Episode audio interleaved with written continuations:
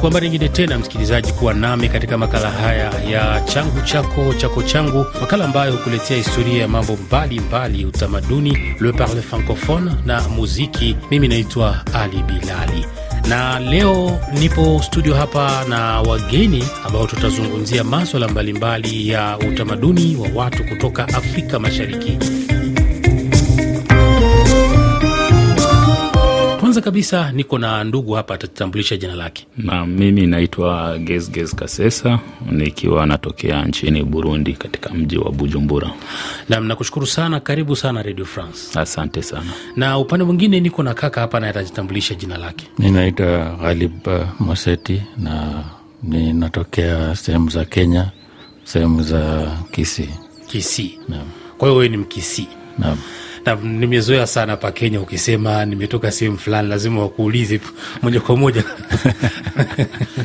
ni, ni, ni mambo ambayo ni tofauti kabisa. Kwa mfano ukienda Burundi ukisema uh, mimi ninatokea sehemu fulani, wakwambie wewe ni kabila fulani kuulizana swala la ukabila no. kwa mataifa kama Kenya ni jambo la kawaida, jambo la kawaida kabisa, jambo ambalo no. si kawaida kwa mataifa kama Rwanda, Burundi au si kweli kabisa. mm-hmm. na sasa tukizungumzia swala zima la utamaduni, tuanzie hapo kwanza. mm.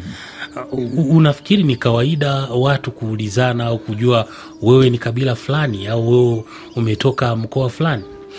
Na inatokana na nchi kwa sababu tukichukulia mfano wa nchi kama Burundi ambako kuna kabila tatu, lakini kwa bahati nzuri wote wanachangia mikoa, wote wanachangia miji, wanachangia na vijiji, wanachangia na lugha. Kwa hiyo swali hilo linakuwa halina nafasi tena, sio kama katika nchi zingine. mm-hmm. na wewe unasemaje juu ya alichokisema hapa? Je, kwa hapa Kenya kwa mfano, kuzungumzia maswala ya ukabila, kusema wewe umetokea upande wa umesema Kisii, uh, Kisii. Kwa hiyo wewe ni Mkisii, mtu na kuzungumzia hivyo linachukuliwaje? Uh, ningesema kwamba ni jambo utaliangalia kwa njia mbili. mm-hmm. Ukiangalia kama njia anayotoka ndugu yangu Gesket, naona ni jambo ni jambo zuri kwao, na pia uki, ukija hapa kwetu yani ingekuwa hakutuulizani makabila, maanake uh, mambo mengi ambayo yanafanyika katika nchi yanategemea yani, kwa, kwa, kwa, mfano mambo kama ya uchaguzi, mambo ya kazi, haya mambo yote yanaambatana yana na kabila ambalo wewe unatoka. Ma, uh, hasa hasa hasa hizi kazi kubwa kubwa hizi watu unachaguliwa ama kuingizwa kwenye kazi kulingana na kabila yako.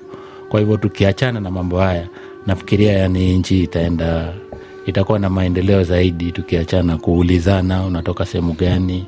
Utakuwa tu yani tuwe tu sote ni Wakenya bila kuulizana unatoka sehemu gani, wewe ni kabila gani, itakuwa ni bora zaidi. Alafu pande ya pili pia aa, unajua hivyo ndio Mungu alivyotuumba. Kwa hivyo ni muhimu pia kwa upande yani iwe tu ni kujitambulisha na mambo ya utamaduni itakuwa ni, ni bora zaidi.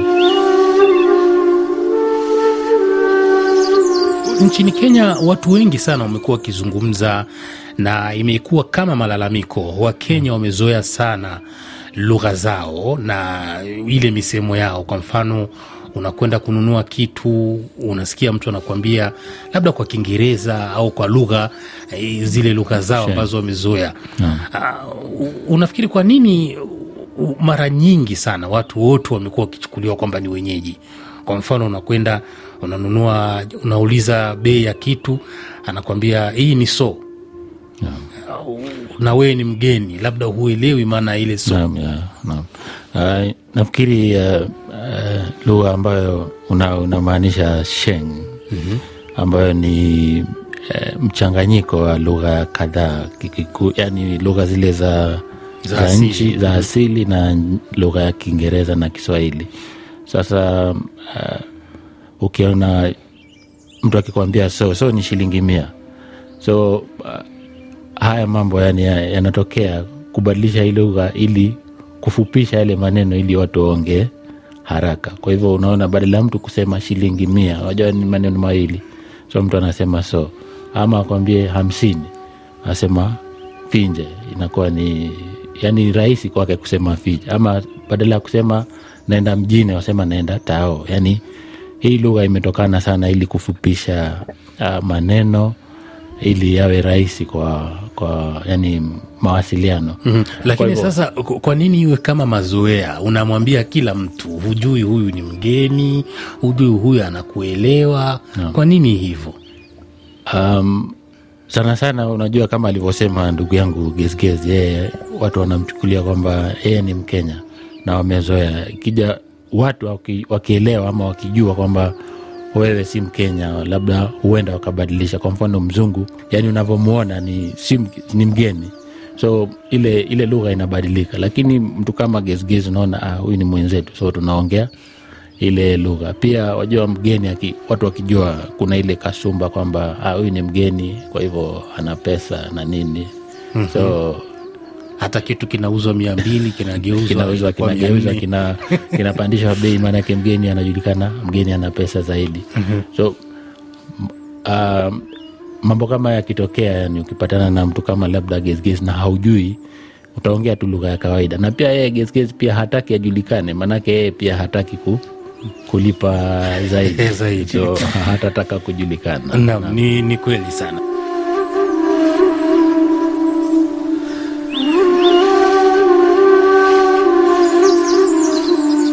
Msikilizaji, bado uko nami Ali Bilali katika makala haya changu chako chako changu, ambapo tunazungumza maswala mbalimbali ya utamaduni wa watu wa Afrika Mashariki. Tukiangalia hapa gezigezi, watu wa Burundi ni nchi ambayo ilikuwa chini ya ukoloni Mfaransa, kiasi kwamba hata baadhi ya maeneo ukienda, mtu anaweza akakwambia bei kwa lugha ya Kifaransa bila kujali wewe unamsikia au humsikii. Ukija nchini Kenya na kwenyewe ni hivyo unaweza ukauliza bei, asilimia kubwa anakwambia kwa Kiingereza. Inawezekana hata ile lugha Kiingereza hajui, lakini kupitia mahesabu anajua. Sasa wakati huu tukiwa katika jumuiya ya Afrika Mashariki na kuna taarifa kwamba hadi kufikia mwaka 2024 tutakuwa tuna tunatumia sarafu moja ya Afrika Mashariki. Labda unafikiri eh, nini kifanyike hapa ili kuwepo na uwiano, kuondokana labda na tabia aina hiyo ya kuchanganya lugha au maneno? Kwanza nianze na nawe Gezi. Naam, nadhani kuna tunatakiwa tubadili tabia. Uh, kitu cha kwanza uh, lazima tufahamiane, kwa sababu inafikia mtu anakwambia neno pengine wewe kumwelewa, anakwambia kwa lugha yake. Anatakiwa akiona kama mtu akuelewa awe mwepesi sana kwa kubadili lugha ili waweze kuelewana kwa kutaka mazungumzo yawepo, na pia kwa kuwa sote tupo katika jumuiya ya Afrika Mashariki na jumuiya ya Afrika Mashariki e, katika mikataba iliyosainiwa ni kwamba lugha ambayo itakayotumiwa, lugha ambayo kubwa inaunganisha watu wengi ni lugha ya Kiswahili. Kwa hiyo inatakiwa wengi tujenge mazoea ya kuongea kwa Kiswahili badala ya kuongea katika lugha za kigeni. Naweza nikatoa mfano. Kuna sehemu nimeingia leo, nauliza, wananiambia kwa Kiingereza, nawambia jamani, samahani, tuongee kwa Kiswahili. Baadaye, kabla hatujamaliza hata dakika moja, karudia tena kwa Kiingereza. Yani kishajenga mazoea kuwa kila ambaye atakayeongea naye anakuwa anaelewa Kiingereza. Nadhani tubadili, tubadili mtazamo, tuwe wepesi sana wa kuongea Kiswahili, japokuwa Kiswahili chetu kina tofauti. Mtu wa Burundi akiongea, wa Tanzania akiongea na Wakenya akiongea wako tofauti kabisa na Kiswahili, lakini Kiswahili kuna maneno ambayo wanauiana na pia wanaelewana. Na wewe una, unaishi Kenya, ni Mkenya, labda unafikiri ni tabia gani ambayo Wakenya wanayo na imekuwa kama kero kubwa sana kwako? ufisadi Ufisadi. na hiyo pia ufisadi sio uh, sio viongozi peke yake unajua ufisadi unaanza pia hapa chini na um, nadhania sidhani kama kuna mkenya ama ambayo utamuuliza umewahi toa hongo ama umetoa rushwa? Sidhani kama unaweza pata mkenya ambayo hajatoa hongo. Na hiyo hiyo tabia inaanza chini na ikianza chini pia inaenda mpaka juu. na hii inatokana kwa, kwa sababu wakenya wapendi hatupendi tunapenda njia za kati kati sana ya, njia ya mikato ambayo inaleta mambo ya ufisadi. Na hiyo ndio kero kubwa sana. Tukiondoa hiyo nadhania tutakuwa tutakuwa sawa inshallah mm-hmm. Na upande wako wewe unafikiri upande wa Burundi kule kuna tabia gani ambayo wanayo Warundi ambayo imekuwa kama kero kwako pia? Uh, jambo pengine tukiwa mbele ya wageni uh, uh, mara kwa mara, ikiwa ni mgeni ambaye hamwelewani lugha, watu wanakuwa na yani, inakuwa kama vile watu wanataka kumu, kumuacha huyo mtu ili waongee wao kwa wao ambao wanaoelewana. Kwa hiyo mara nyingi inakuwa mgeni akija anakuwa hawezi kujisikia kama yumo ndani zaidi. uh, lakini mgeni, Warundi wanapenda wageni sana, ina hususan wale wageni ambao wanaoelewana kwa lugha ambao wanaweza wakaongea. Yaani ukiingia ukipata watu wa kuelewana nao, u mwenyewe utafurahia kutembelea nchi ya Burundi. Nam ni kushukuru sana Gez Gez Kasesa pamoja na Gharibu, karibuni sana. RFI,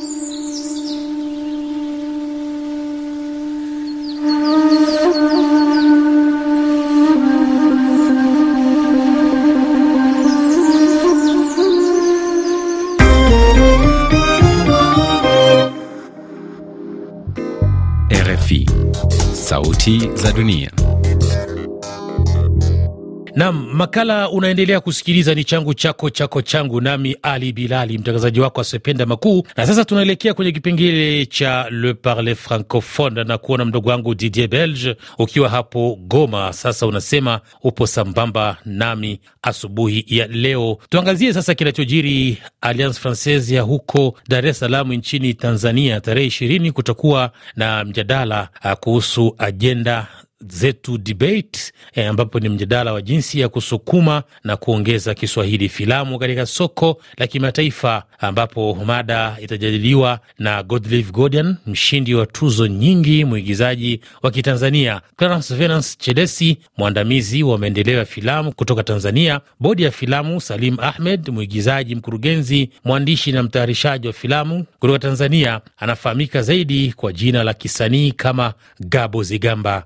Mlei, msimulizi wa hadithi na msimamizi mbunifu katika Kijiweni Production. Na tarehe ishirini na mbili kutakuwa imekuandalia Basata Vibes, itakuwa ni maandalizi ya Baraza la Sanaa la Tanzania, ikiwa ni tukio la kwanza la Basata Vibes litafanyika Alliance Francaise, na ambapo wanamuziki, wachezaji na wajasiriamali wa sanaa watakukaribisha na show ya kusisimua kuwa tayari kwa maonyesho mazuri ya Kontawa kutoka Tanzania na Dogo Elisha naye pia kutoka nchini Tanzania.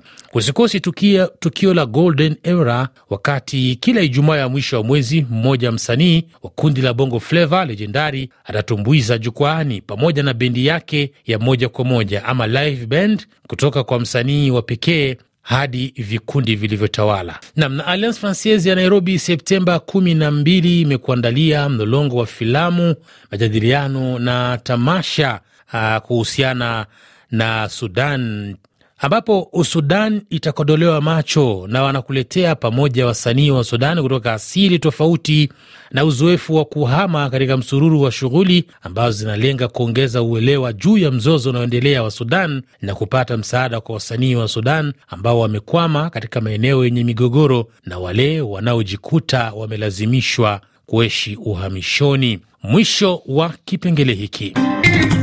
Unasikiliza changu chako chako changu, makala yanayohusu utamaduni. Nam, na sasa tuelekee kwenye kipengele cha muziki, msikilizaji, na leo nakuletea mwanamuziki kutoka nchini Tanzania, anaitwa Aslay. Meseji zako nimeziona, ati umechoka visa vyangu. Oh mama,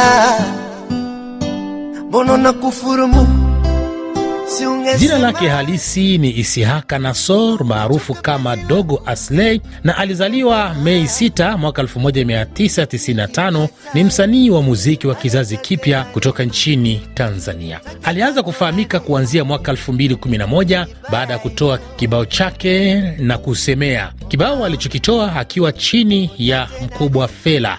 Kabla hapo alitoa wimbo mwingine uitwao Niwe Nawe akiwa amemshirikisha Temba. Hey yo, are you ready for Mr. India? Sulesh, here's a record. tena inaniuma kwa sana nikitoka naenda kumwambia mama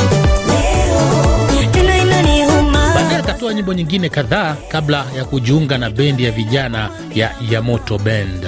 Akiwa ndani ya bendi hiyo alionyesha uwezo mkubwa wa kuimba akiwa na wenzake Beka Flava, Maromboso na Enok Bela. Nyimbo alizoshiriki kutunga na kuimba akiwa Yamoto Band ni pamoja na Yamoto, Nitajuta, Cheza kwa Madoido, Mama, Nisambazie Raha na nyingine nyingi. kukupenda imekuwa kero kutwa kunitenda ni mwena wa mwezio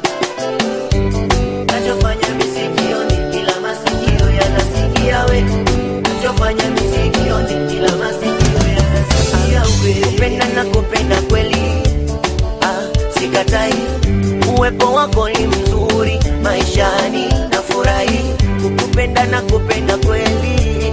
Ah, sikatai uwepo wako ni Yamoto Bend haikudumu sana, ambapo ilianza kati ya mwaka 2013 2014 hadi mwaka 2017 ilipovunjika kwa sababu mbalimbali, na wasanii waliokuwa kwenye kundi hilo huanza kufanya kazi zao kwa kujitegemea. Kuanzia mwaka 2017 Asley akiwa msanii wa kujitegemea chini ya meneja wake wa zamani Chambuso alianza upya kung'ara. Akiwa msanii wa kujitegemea, ametoa nyimbo nyingi mfululizo hali ambayo imechanganya wengi, lakini mwenyewe alielezea kwa nini amefanya nyimbo nyingi mfululizo, ikiwa ni kwa sababu hana nyimbo nyingi alizofanya akiwa msanii wa kujitegemea zaidi ya zile alizokuwa na Yamoto.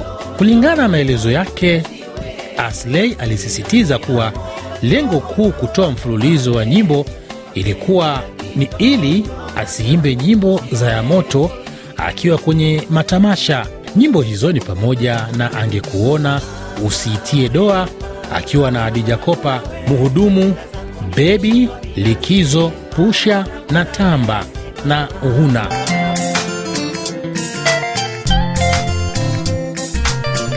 SHI RKO Media natamba natamba. Kilichonishawishi upole wako na heshima yako. Wazazi wangu wamekusifia sana kwa tabia yako. Sura yako ya upole inanivutia. Shepu twiga mwenda pole najivunia tupeane mapenzi iwachome na kama namba waisome hata tukigombana Kwa sasa Asley amejiunga na lebo ya Rockstar ya huko nchini Afrika Kusini, na nikuletee wimbo huu na enjoy. Niambie una enjoy ukiwa wapi, msikilizaji? Spichwa kabisa kwako ambayo unatusikiliza muda huu, bila kukusahau mama machozi ukiwa huko Buterere jijini Bujumbura nchini Burundi.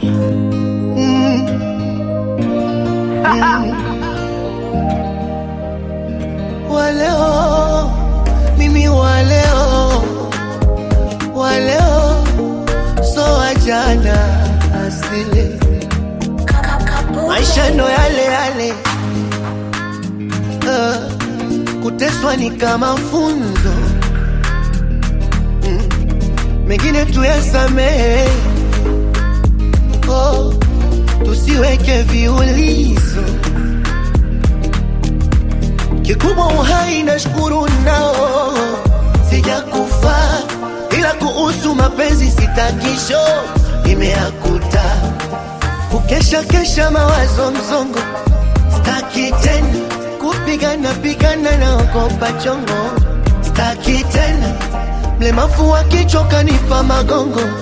Staki tena kutwa kulialia kutapika nyongo mapenzi yana wenyewe, si wengine tuache shobo, tutazikwa wazima wazima.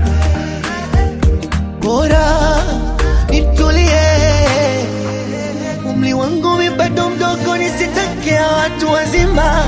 Hey, hey, hey. Na enjoy, kibao hicho na enjoy ndicho kinatufikisha kwenye tamati ya makala yetu ya leo, changu chako chako changu. tutamatishie hapa makala yetu ya leo, changu chako chako changu. Tukutane tena Jumapili ijayo, iwapo Mungu atatuazima tena pumzi. Mimi naitwa Ali Bilali, mtangazaji asiyependa makuu na kutakia bon dimanche.